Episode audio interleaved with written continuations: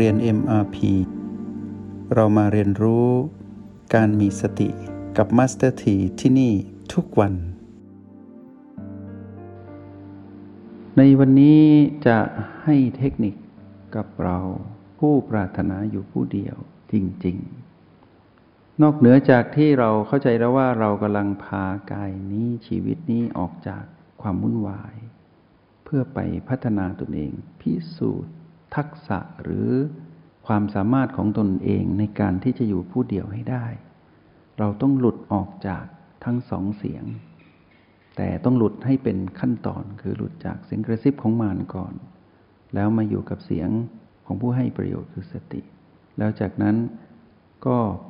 ปล่อยวางมาอยู่กับความเงียบ เมื่อไรที่เราอยู่กับความเงียบแล้วตื่นรู้ ไม่มีการพูดคุย ไม่มีความฟุ้งซ่าน ตื่นรู้อยู่กับปัจจุบันอยู่ตลอดเวลา นั่นคือเราประสบกับความสำเร็จในการอยู่ผู้เดียวจริง ๆ การอยู่ผู้เดียวบนความตื่นรู้นี้เป็นเป้าหมาย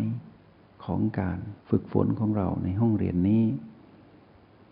ทีนี้ในขณะที่เราจะก้าวข้ามคำว่าผีผีหรือมานที่ผีผีได้ สิ่งที่เราต้องรู้ และประเมินตนเอง ก็คือว่าเราต้องรู้ว่า บัดนี้นั้นเรามีพลังจิตมากน้อยเท่าใด เราต้องมาประเมินพลังจิตของเราก่อน ว่าความเป็นเราเราผู้มาครองกาย กายนี้เป็นบ้านเราคือผู้อาศัย เรานั้นมีพลังจิตที่จะอยู่กับบ้านหลังนี้ได้ดีเพียงใด การประเมินกำลังของตนเอง คือการประเมินพลังจิตของตนเอง ประเมินได้อย่างไร ได้ง่าย ๆ ถ้าเราสามารถสัมผัสหรืออยู่กับเสียงของสติ คือรหัสปัจจุบันทั้ง 9 คือ B และ O ได้ ได้อย่างมั่นคงและเชี่ยวชาญ แม่นยำในการอยู่เพื่อรู้สิ่งที่เกิดดับณจุดนั้นๆ ไม่ว่าจะเป็นลมภายในหรือเป็นลมภายนอก หรือสิ่งที่พุ่งขึ้นพุ่งลง หรือเป็นหยินเป็นอย่างก็ตาม ถ้าเราอยู่และสัมผัสรู้อย่างตื่นรู้จริง ๆ ตรงนี้แปลว่าเรามีพลังจิต ต่อมาให้ดูว่าเราอยู่กับจุดนั้นๆ ได้ตื่นรู้นานเพียงใด ความยาวนานเป็นตัววัดผลอีกหนึ่งอย่างของการเป็นผู้มีพลังจิต ถ้าจุดใดจุดหนึ่งที่เราสัมผัสรู้แล้วหลุดง่าย แปลว่า ณจุดนั้น เราอ่อนในด้านของพลังจิต เราต้องพัฒนา การพัฒนาคือการถอยกลับก่อน เช่นเราอยู่ที่ B4 ได้แป๊บเดียวหลุด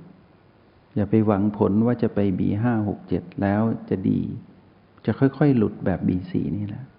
เพราะสัญญาณของ B4 นั้นเป็นประตูสู่ความลึกซึ้งในการสัมผัสรู้ ลมภายในที่ละเอียด เป็นเบื้องต้น ก่อนที่จะไปสัมผัสรู้สิ่งที่ละเอียดกว่า คือ B5 B6 B7 ถ้า B4 หลุดแล้วเราหลุดไปอยู่ B5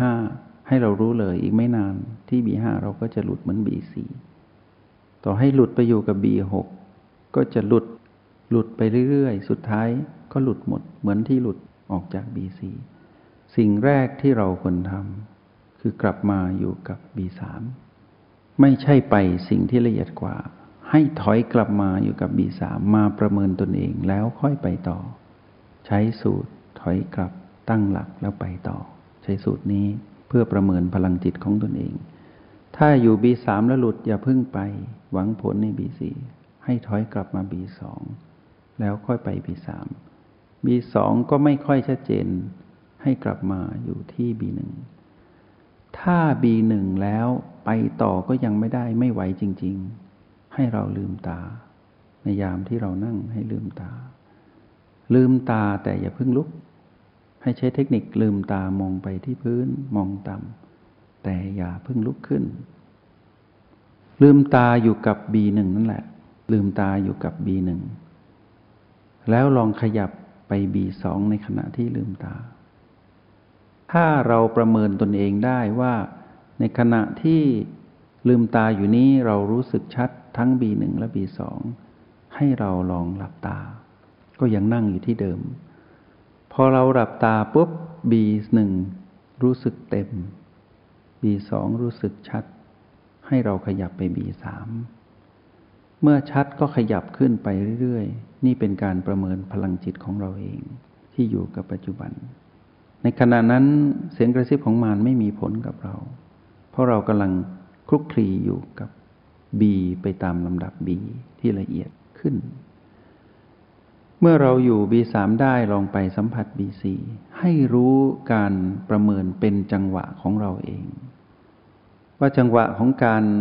สัมผัสนั้นสัมผัสถี่สัมผัสหนัก สัมผัสเบา สัมผัสแน่นๆนั้นอย่างไร ที่ทำให้เรารู้สึกถึงความตื่นรู้ในขณะนั้นให้ชัดเจน เมื่อเราไปอยู่ B4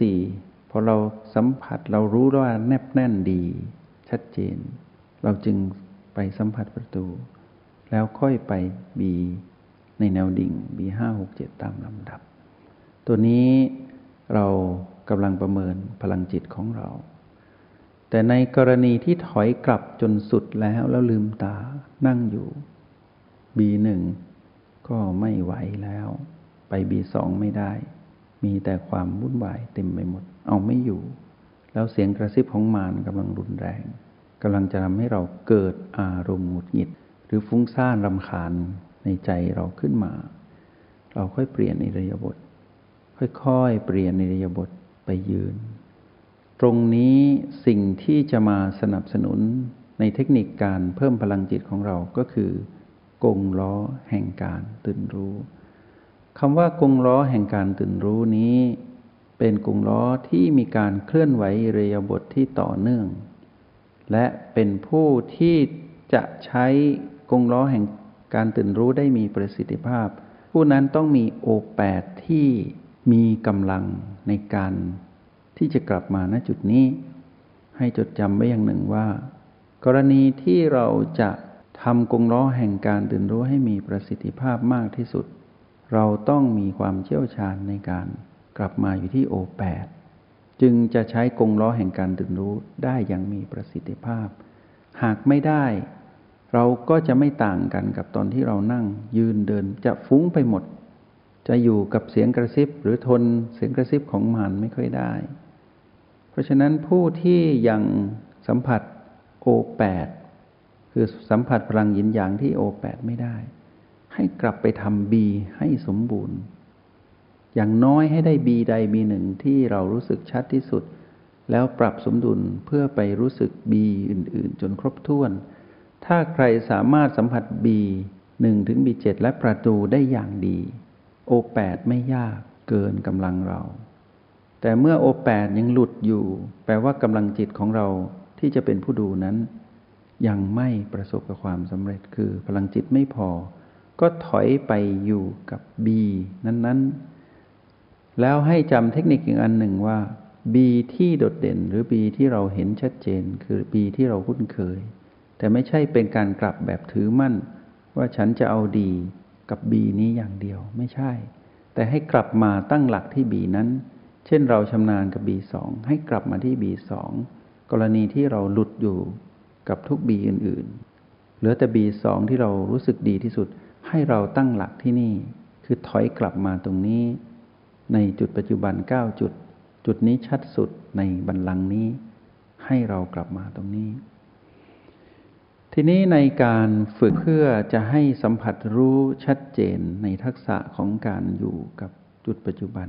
ทั้ง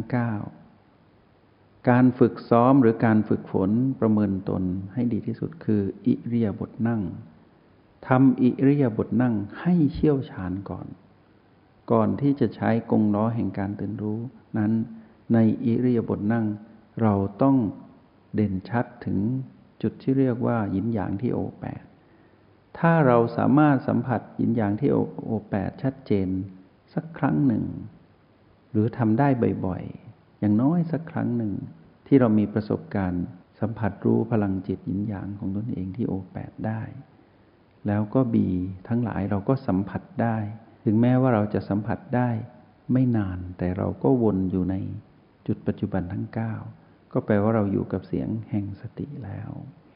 ตรงนี้เป็น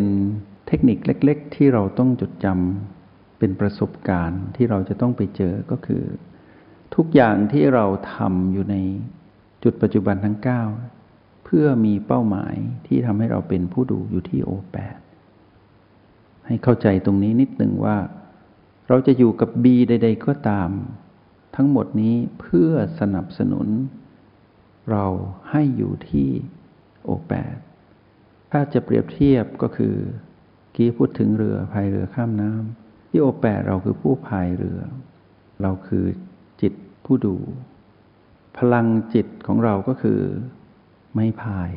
ที่ใช้พายเรือให้ข้ามฝั่ง เรือก็คือบีทั้งหลาย รวมทั้งประตู น้ำที่ไหลเชี่ยวอยู่ตรงนั้น ก็คือผีผี เพราะฉะนั้นเรานั้นเป็นจิตผู้ดูคือผู้พายเรือ ไม้พายคือพลังจิต บีและประตู ก็คือเรือพีพีก็คือแม่น้ำสายน้ำนั้นนั่นเอง เพราะฉะนั้นตอนที่เราฝึกนั่งอยู่นี้ เราต้องฝึกที่จะมารู้จักตนเองอยู่ที่โอแปดเพราะฉะนั้นตัวบีทั้งหลายบีรวมทั้งประตูจะเป็นเครื่องมือสนับสนุนให้เราอยู่ที่โอแปดเพื่อเป็นผู้ดูได้ดีขึ้น ตอนเป็นผู้ดูเราต้องรู้สึกถึงหยินหยาง เราต้องรู้สิ่งนี้ก่อน เพราะหยินหยางเป็นตัวเชื่อม ในการรับรู้ว่าปัจนี้นั้นเรามีอารมณ์และความรู้สึกอย่างไร